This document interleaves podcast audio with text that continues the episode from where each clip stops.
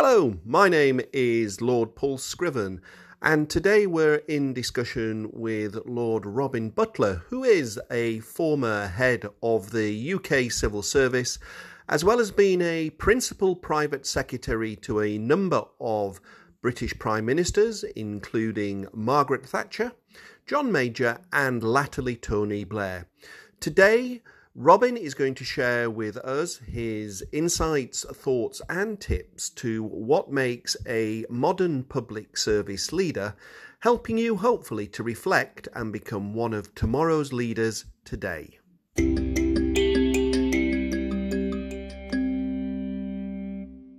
Robin, thank you very much for joining us today. Um, and clearly, you have got lots of experience and have had to deal with lots of difficulty and uncertainty in your career. What are your observations of those leaders in the public service that you've seen who are able to navigate this and those that don't? What are the qualities that you see? Well, Paul, I had the privilege of working very closely with five British Prime Ministers uh, Ted Heath, Harold Wilson, uh, Margaret Thatcher, John Major, and Tony Blair. And so I saw very close hand the way they dealt with all the things that happened to prime ministers, all the crises that came up. And I distilled for myself some lessons about that. Uh, because I was leading the civil service, I had to lead a, a program of reform which involved change through, well, half a million civil servants in all. And uh, so I had my own leadership role, and I tried to lead, lead, lead to get the lessons from the people that I'd uh, I'd seen. And uh, well, uh, let me just run through some of the things that uh, I learned. First of all, I think it's very important for a leader to make the direction of their leadership clear. People won't follow unless they know the way you're going. So they want to know that. Secondly, you need to be resolute in your leadership. You need to stick to your guns because if people see you retreating uh, at the first difficulty you get into, they will lose confidence in you and they won't uh, follow you. Uh, third, I think all leaders run into difficulties, and uh, I think it's very important that if your people who are following you are going to believe in you, you've got to stand by them. Uh, if they get into difficulties, if a difficulty occurs, it may be somebody's uh, fault. But if you can, if you know they're doing their best, you want to stand by them. Because if you don't, then it'll always be remembered against you. So if you can, if it's justified, you should uh, stand by the people you lead. And perhaps the fourth thing is this make your own principles clear because um, people then don't have to ask you the whole time what you think about something. Uh, if they know that you have clear principles and we'll stick by them, uh, that, uh, that saves a lot of uh, effort. And then I think the other thing which comes to my mind is that a leader should always work harder than anyone else. Because again, if the people who see you uh, can see that you're putting huge effort in, they are willing to put effort in themselves. If they think that you're shirking and leaving the work to them, leaving the difficult things to do uh, to the people below you, then that you lose their respect. Well, that's just five things off the cuff, but uh, I hope uh, might give us a start for our conversation. I think it does, Robin, and I find that fascinating. Of those five things, quite a lot of them will take for, for you and for other leaders a lot of personal resilience.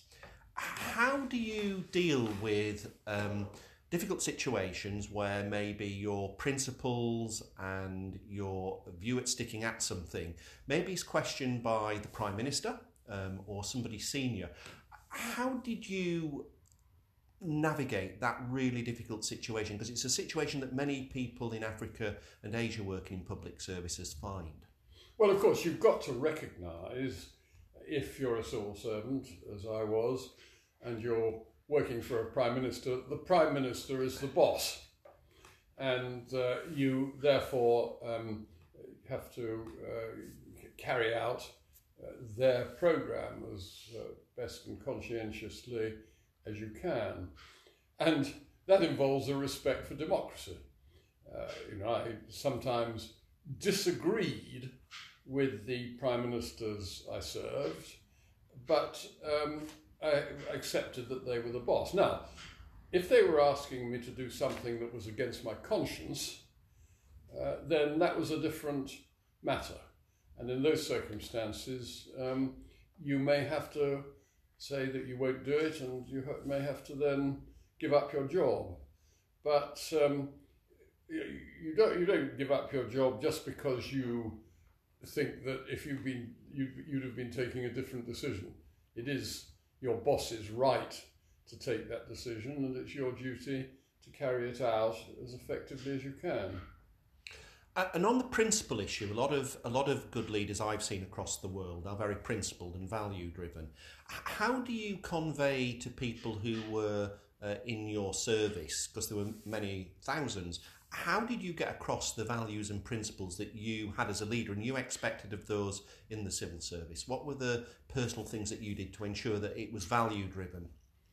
Well, I think I, I was fortunate in the British Civil Service because the principles had become well established and they were um, integrity, uh, honesty, uh, impartiality because uh, in the British civil service you have to be prepared to work for whichever party the electors put in power. Uh, and you've got to therefore do uh, that evenly for both sides. I used to compare it with being a lawyer.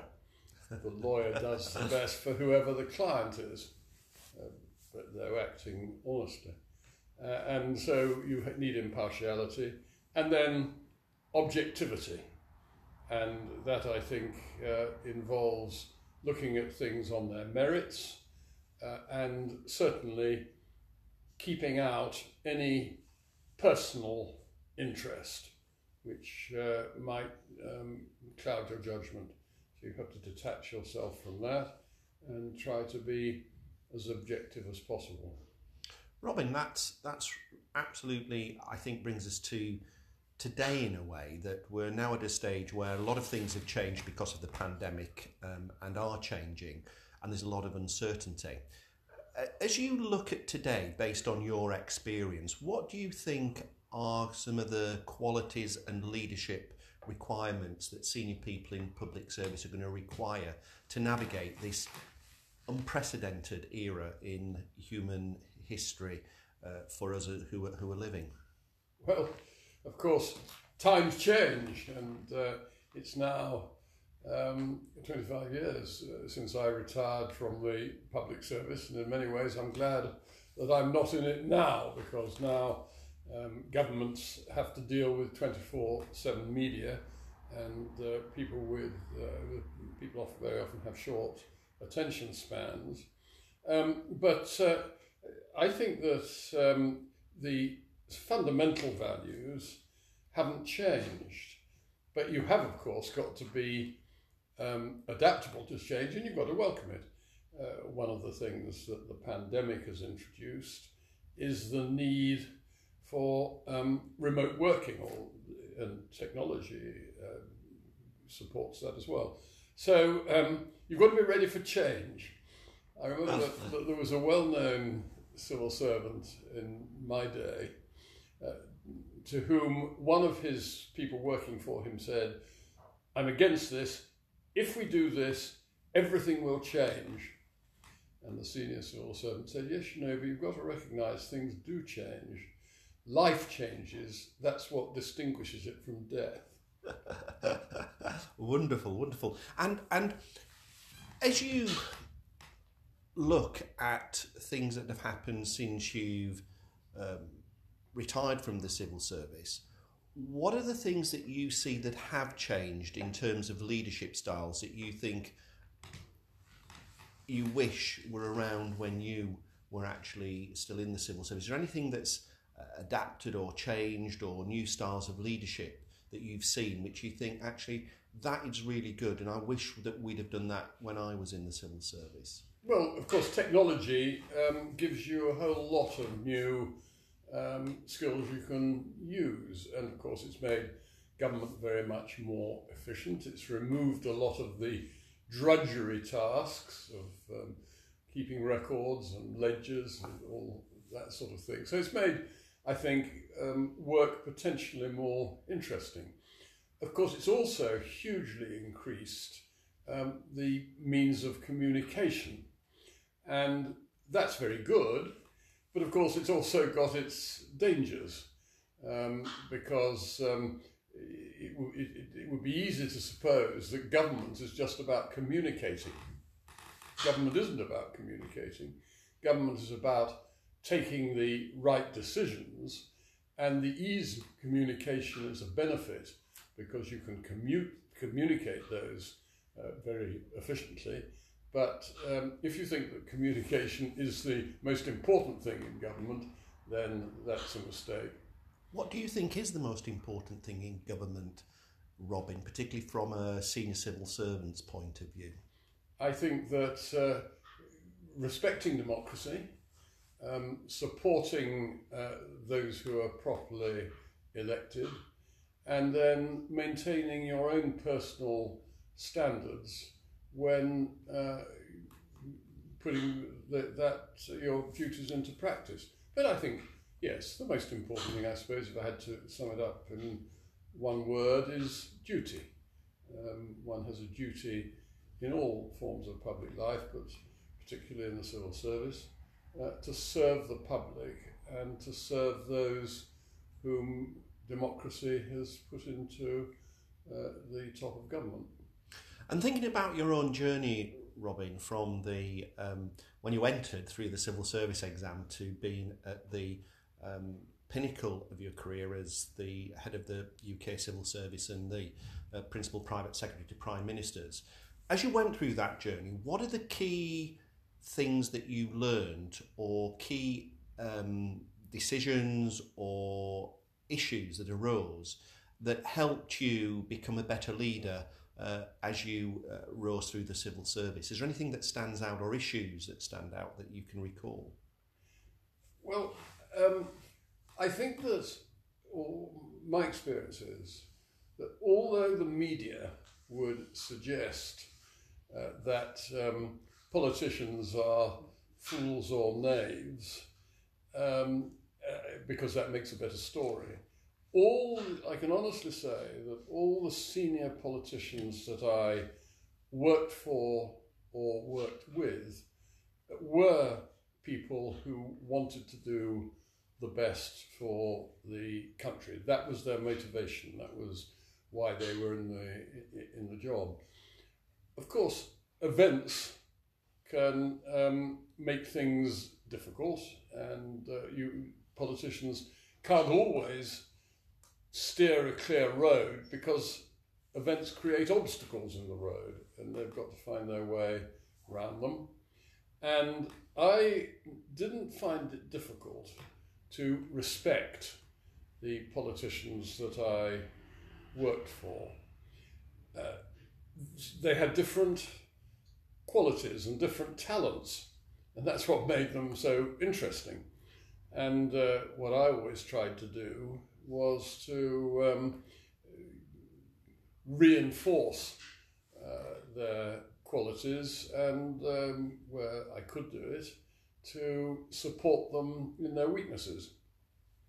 That's wonderful. And just as we end, Robin, um, many people listening to this are probably two or three grades down from becoming a permanent secretary, and that's their uh, aim. Other than building good working relationships with politicians, which you've brought out a key in this podcast, What are the other things that you think they need to think about or work on to become a really effective permanent secretary?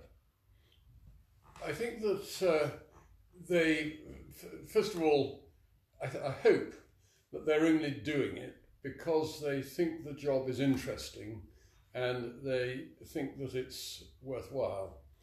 Uh, if you if, if you um, can do that, then um, everything else follows. Really, um, you don't have to sort of work for promotion because if you've put everything into it and you've contributed effectively, promotion uh, will follow. Now, what skills do you need to prepare yourself for that? Uh, in the civil service, when I was in it, we had a very deliberate policy of trying to prepare people for the top jobs. And that meant giving them a breadth of experience uh, and um, also giving them at least a spell in personnel management. I think that's an important thing for people to do in their careers. It, they may find that less interesting. Actually, some people um, naturally take to that, but um, it, it, that is a very important uh, bit of experience to have. So I think my advice to somebody who um, is pursuing a career and hopes to get to the top of it, give think carefully about the breadth of experience and skills that you want and try to shape your career so that you equip yourself for the top jobs.